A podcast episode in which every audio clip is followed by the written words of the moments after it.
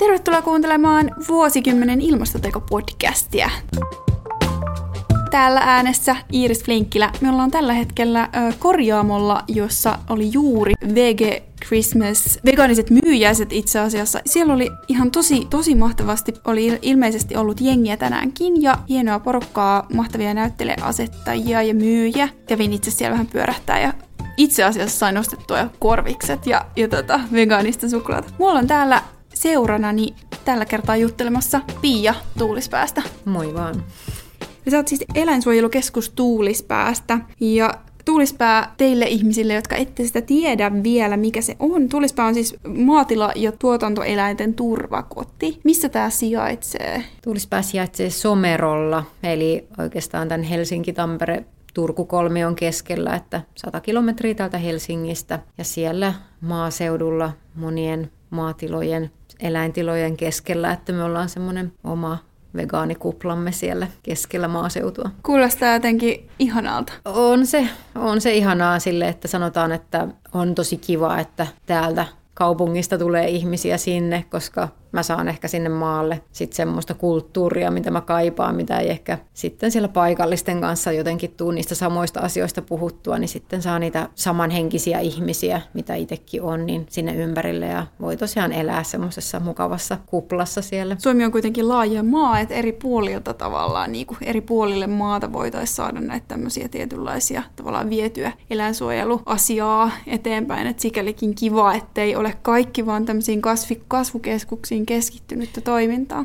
Joo, ja meillä käy vapaaehtoisia kuitenkin ihan ympäri Suomen, että pohjoisesta saakka. Ja sanotaan, että tuulispäähän kun tulee vapaaehtoiseksi, niin tietenkin pääasiassa ovat varmaankin eläimet ja se syy, miksi sinne tullaan, mutta tosi moni siellä verkostoituu ja tapaa just niitä samanhenkisiä ihmisiä ja monet on siellä niin kuin ystävystynyt ja pitää yhteyttä myös niin kuin tuulispään ulkopuolella ja se on ollut itsellekin semmoinen elementti, mitä ei niin kuin alussa kun tuulispäätä perusti, niin, niin totta kai niin kuin eläimet oli syynä, mutta ei jotenkin arvannut, että miten isossa osassa ne ihmiset on ja miten niin kuin ihania ihmisiä tapaa ja, ja millä tavalla niin kuin saa ehkä semmoisia elämänsä parhaimpia ystäviä juuri sen niin kuin, takia, että jaetaan niin kuin, samoja arvoja. Niin usein kaikessa, kaiken tyyppisessä tavallaan vapaaehtois- ja, ja aktivismi hommassa onkin sit monesti myös se, että siinä on ne ihmiset myös. Jotenkin vaikka niiden takia ei, ei ensisijaisesti niitä hommia tekiskään, mutta tota, löytyy paljon hyviä tyyppejä. Sepä juuri, sepä juuri, että kaikenlaisia tyyppejä ja yhteinen nimittäjä on se, että halutaan muuttaa maailmaa ja halutaan auttaa eläimiä. Eläinsuojelukeskus Tuulispäästä vastaa eläinsuojeluyhdistys Tuulispää ry. Joo. Tuulispää on perustettu siis 2012, onko mä oikeassa? Joo, seitsemän vuotta tuli nyt täyteen. Se on jo aika pitkään rullannut. No on se, mutta toisaalta aika on mennyt tosi nopeasti ja todella paljon on tapahtunut. Ja nythän tosiaan tapahtuu sitten vielä enemmän, kun saatiin nämä uudet maat ostettua huikean hienon keräyksen ansiosta. Ja, ja tavallaan nyt tämä uusi vuosikymmen 2020 tullaan niin kuin, tavallaan semmoinen uusi lehti taas aukeaa tuulispäässä uusien tilojen myötä, mutta tota, paljon on tapahtunut ja itsellä on vähän semmoinen olo, että on semmoinen valtava aalto menossa ja kroolaa siellä perässä, ettei ihan ehdi niin kuin kaikkeen mukaan, mitä tapahtuu. Että se on semmoinen hyvin lumipalloefekti ollut koko Tuulispäät hyvin pienestä alko, mutta sanotaan, että media on ollut tosi kiinnostunut Tuulispään toiminnasta ja sitä kautta just on tullut todella paljon niin kuin seuraajia lisää ja on tullut paljon yhteydenottoja, että halutaan tehdä mahdollisesti jotain yhteistyötä ja tällä hetkellä tilanne on, että ei oikein ehdi itse asiassa kaikkiin yhteistyökuvioihin tarttua, koska niitä on sen verran paljon ja aikaa on kuitenkin rajallinen määrä, mutta varmaan sitten tulevaisuudessa kuitenkin näen, että mä toivon, että meillä on henkilökuntaa jossain vaiheessa enemmän, että pystytään sitten niinku näitä tehtäviä jakaa ja kaikkiin yhteydenottoihin vastaamaan ja, ja tekemään sitten semmoisia asioita niin kuin laajentamaan sitä piiriä, mihin me vaikutetaan. Mistä se on kiinni, että resurssit ehkä ajallisesti ei riitä? No vaikka vapaaehtoistyöntekijöitä on paljon ja moni meillä tekee niin kuin kotoa käsin asioita, mutta sitten on tavallaan niin paljon asioita, mitkä on mun takana ja mun aikataulujen takana, niin sitten on melkein järkevää, että mä vastaan semmoisille ihmisille sähköpostissa, mitkä niinku tosiaan riippuu mun aikatauluista, mutta ne on rajalliset. Mä oon niin monessa mukana ja tietenkin vastaan niinku koko toiminnasta käytännössä sille, että, että tota, tietenkin eläintenhoitajat hoitaa eläimiä vapaaehtoiset, mutta että ylipäätänsä koko paikka pyörii, niin mun niin kuin yksinkertaisesti aika on niin rajallista, että välillä ei ole aikaa istua koneella vastaamassa kaikkiin mm-hmm. sähköposteihin, vaan se on sitä, että ollaan jossain klinikalla eläimen kanssa jostain käsittämättömästä syystä ja välillä tuntuu siltä ja tietenkin kaikki niin kuin arkirutiini ja, ja siis niin kuin niiden välttämättömien, mitä tarvitaan, että tuommoista eläinmäärää pystyy hoitamaan, niin niiden niin kuin olemassaolon ja niin kuin kaikkeen siihen logistiikkaan, mitä tarvitsee, että tuo eläinmäärä pystyy olemaan, niin siihen menee aikaa. Ja eläimet on keskiössä, eläimet on se, minkä takia sitä työtä tehdään. Joo, ja totta kai ne niin kuin ohittaa tavallaan sit kaiken muun, että eläimet edellä ja sitten se muu aika, mikä niin jää, niin sitten tietenkin hoidellaan näitä kaikkia muuta. Ja se on tietenkin tärkeä osa tämmöisessä yhdistystoiminnassa, että on sitä, ää, tai niin kuin ihan, tai sanotaan, että tämä on positiivinen ongelma, että yhteydenottoja tulee enemmän, mihin pystyy vastaamaan, mutta se on toki, toki tärkeää, koska niistä moni liittyy just tähän rahankeräykseen ja taloudelliseen toimeentuloon, niin siinä mielessä myös aika stressaavaa, koska ei pysty kaikkeen vastaamaan sillä tavalla, mitä haluaisi. Mm, uskon kyllä. Joo, eläimet on keskiössä. Mitä eläimiä siellä on ja kuinka paljon? No Tulispäässä asustelee tällä hetkellä noin 70 eläintä ja meillä on siis hevosia ja vuohia ja pupuja sitten on lampaita, lehmiä, sikoja. Sitten on erilaisia lintuja, hanhia, kanoja ja sorsia. Ja sitten meillä on yksi sinikettu ja yksi hopeakettu ja tota, yksi minkki, turkiseläimet edustettuna. Ja sitten meillä on tietenkin koirat ja kissat muutamia, mutta vaikka ollaankin tosiaan keskitytty näihin maatila- ja tuotantoeläimiin, niin ja tota, mitäs muuta. No, mutta semmoista vaihtelevaa kokoonpanoa, että näitä eläimiä, mitä yleensä sitten käytetään tuotannossa ja myöskin niin kuin maatiloilla. Että hevoset on se ehkä, mitä eniten tarjotaan ja hevosten ympärillä niin kuin varmaan yksi turvakoti riittäisi niin kuin niidenkin auttamista, tai siis sille, että niitä, niitä tarjotaan niin paljon, että, että jo niiden niin kuin ongelmien ratkaisemiseen niin tarvittaisiin jo yksi turvakoti varmaan pelkästään. Eläinten turvakoti, eli, eli paikka sellaisille eläimille, joilla ei ole muuta paikkaa, minne mennä. Joo, että eläimiin siis tulee hyvin erilaisista syistä meille, että se on nimenomaan yhdistävä tekijä, että Joo. ne ovat olleet lopetusuhan, teurasuhan alla. Ja tota,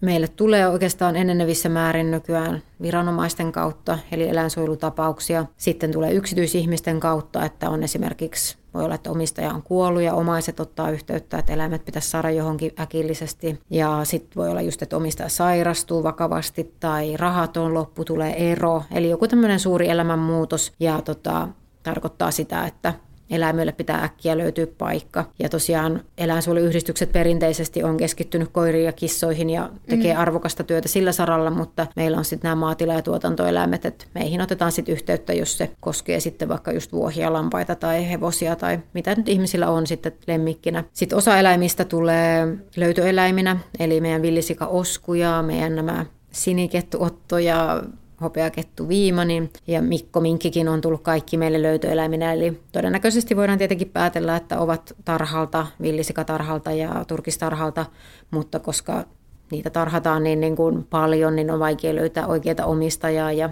tietenkin näiden eläinten onni on ollut, että ne eivät sinne entiselle omistajalle ole takaisin päätyneet, koska tota, se olisi tarkoittanut lyhyttä elämää. Mutta niitä aina sitten välillä tämmöisiltä tarhoilta karkailee ja, ja sitten ne niin kuin löytöeläimenä sitten kuitenkin otetaan kiinni, koska ne ei välttämättä luonnossa pärjää. Ja sitten tota, meillä on tulee jonkun verran eläimiä myös suoraan tiloilta, eli meillä on tärkeää, että just se tuotantoeläinten puolesta puhuminen on esimerkiksi tullut ihan isolta maitotiloilta uuden sukupolven myötä, eli tilan tyttäret on monessa ollut takana, että on esimerkiksi kiinnitty johonkin tiettyyn vasikkaan ja halutaan pelastaa se ja antaa uusi mahdollisuus. Ja he on sitten ottanut yhteyttä tuulispäähän, että jos voitaisiin auttaa. Ja muistan esimerkiksi Lennu, vasikka tuli meille puolivuotiaana ja Lennu oli myös semmoiselta keskikokoiselta maitotilalta ja tämä tilan tytär oli ihastunut siihen, koska se oli jäänyt syystä tai toisesta vähän pidemmäksi aikaa tänne tilalle, että koska ne lähtee sitten välitykseen aika nuorena ja me kasvatetaan sitten, tosiaan sonnivasikat puolitoista vuotiaana teurastetaan, niin tota, sitten kun tämä tytär toi jonkun sukulaisensa kanssa sen sinne meille pakettiauton takaosassa ja tota, siinä sitten mulle kuiskas ohi menne, että voi kun ne kaikki vois pelastaa. Että ihanaa sille huomata, että uusi sukupolvi siellä nousee, mutta tosiaan meillä on osa eläimistä on näin niin kuin suoraan tilalta. Muutama sika on tullut, Lilli ja Papu esimerkiksi, lopettavan sikalan eläinten hoitaja halusi antaa muutamalle yksilölle mahdollisuuden jatkaa elämää ja otti sitten yhteyttä meihin, niin myös tämmöisiä tarinoita. Ja ne on tietenkin arvokkaita tarinoita niin kuin meidän kertoa eteenpäin ja mä oon aina sanonut, että me ei voida pelastaa kaikkia maailman tai Suomen eläimiä, mutta sitten nämä eläimet mitkä meillä on, niin toimivat tavallaan lajinsa edustajina ja niin. niiden kautta voidaan sitten kertoa. Joo, ja toi on erittäin hyvä pointti, koska kyllähän siinä niin kuin vääjäämättä herää just se ajatus tulee mieleen, että, että suotantoeläimiä on aivan älyttömästi. Niin. Niitä on niin paljon. Ja juuri se, että, että tavallaan se, että, että muutama sika saadaan niin kuin jonnekin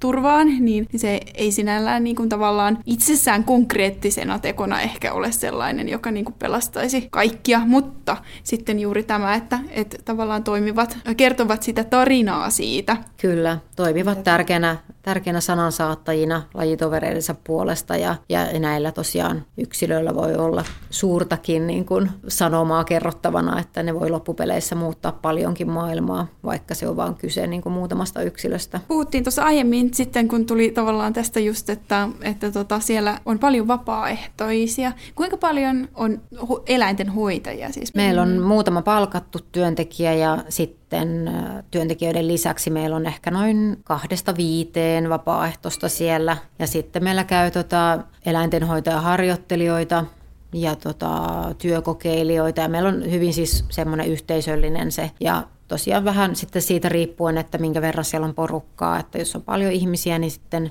tietenkin peruseläintenhoitohommat menee nopeasti ja sitten tehdään jotain ylimääräistä, korjataan aitaa tai mitä milloinkin on ajankohtaista. Mutta sitten jos on niin kuin vähemmän ihmisiä, niin sittenhän se aika pitkälti se päivä kuluu sitten ihan siinä eläintiloja siivotessa ja ruokkiessa ja niistä huolehtiessa. Millä tavalla sitten yhdistys rahoittaa tämän toimintansa? Yhdistys vastaa toiminnasta ja yhdistyksellä on rahankeräyslupa, joka sitten niin kuin mahdollistaa tietenkin erilaisten kampanjoiden järjestämisen ja meillä tärkeimpänä tulonlähteenä on nämä kummimaksut, eli jokainen voi vaikka alkaa jonkun tietyn eläimen kummiksi ja, ja me järjestetään tämmöisiä kummipäiviä, että pääsee tapaamaan sitä omaa kummieläintä ja, ja sitten saa kummikuulumisia myös sähköpostiin ja se toimii siis silleen kuukausilahjoituksena ja meille se sitten on kiinteätä tai niin kuin kattaa oikeastaan näitä kiinteitä kuluja, kun se on säädöllistä tuloa, niin se on tosi tärkeää. Näiden lisäksi sitten jäsenmaksut ja erilaiset tapahtumatuotot. Meillä on ne nettikauppa ja sitten meillä on vierailupäivien aikana tämä kioski auki ja erilaisista tämmöisistä pienemmistä jutuista kertyy niitä ja, ja sitten tietenkin yksityiset lahjoittajat on tärkeässä roolissa, koska me ei saada mitään valtion tai kaupungin tukea. Että pienistä puroista kasvaa sitten isoja virtoja ja on ollut tosi ihana huomata, että on niin suuri joukko ihmisiä, ketkä haluaa, että tuulispää on olemassa. Ja juuri nimenomaan tämän takia, että, että jos ei niin kuin tavallaan kunnallista tai valtiollista tukea ole. Kyllä, just. Te olitte tuolla äsken tuolla tota, myyjäisissä myymissä, myymässä teidän tuotteet. Mitä kaikkea teillä oli siellä myytävänä? No meillä on tota, äh, ihan tämmöisiä niin eläinoikeusaiheisia teepaitoja, ja sitten tuli just lastenpaitoja myyntiin ja sitten tota, meillä on koruja tuulispään eläimistä ja sitten meillä on julisteita ja kalenteria oli nytten ensi vuodelle myynnissä muistikirjaa ja kaiken näköistä pientä sälää, semmoista kivaa. Ja tätä samaa tavaraa me tosiaan myydään nettikaupan kautta ja myös tästä tapahtumissa, että sit kun me järjestetään vierailupäiviä siellä tuulispäässä, niin että nyt kun tosiaan ostettiin tätä uutta maata, niin meidän on tarkoitus sinne ihan tehdä semmoinen niin kuin myymälä, että pystyy olemaan ne kiinteästi ne tavarat siellä esillä ja voi sinne tulla sitten vähän shoppailemaan, että tarkoitus on laajentaa myös näitä tukituotteita, että, että ne on kuitenkin ollut hyvä tulonlähde ja niin kuin auttaa tuossa tuon toiminnan rahoittamisessa. Ystävänpäivä on tulossa helmikuussa. Jos joku harrastaa ystävänpäivän lahjoja, niin,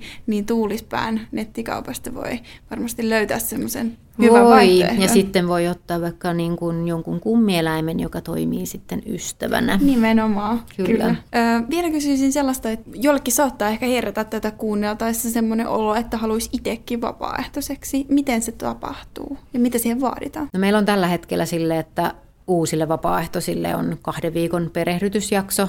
Ja oikeastaan se, mitä vaaditaan, on, että on täysi-ikäinen ja tota, mielellään varautunut siihen, että on, on sekä fyysinen että psyykkinen kunto kunnossa, koska tota, päivät voi olla raskaita ja pitkiä Ja tota, se on myös, jos on hirveän, sanotaan ujo tai vetäytyvä ihminen, niin voi olla myös vähän outoa se yhteisöllisyys, että esimerkiksi makutilat joutuu jakamaan muiden ihmisten kanssa, että siellä ei ole hirveästi sitä yksityisyyttä. Eli siinä mielessä myös niin kuin valmistautuu tavallaan tämmöiseen. Ja tota, muuten sitten oikeastaan ei me nyt mitään valtavaa eläintenhoitokokemusta vaadita, vaan just semmoista reipasta mieltä ja halua oppia uutta ja valmis tekemään työtä, että se on sitä, että monesti on tosiaan raskaitakin hommia.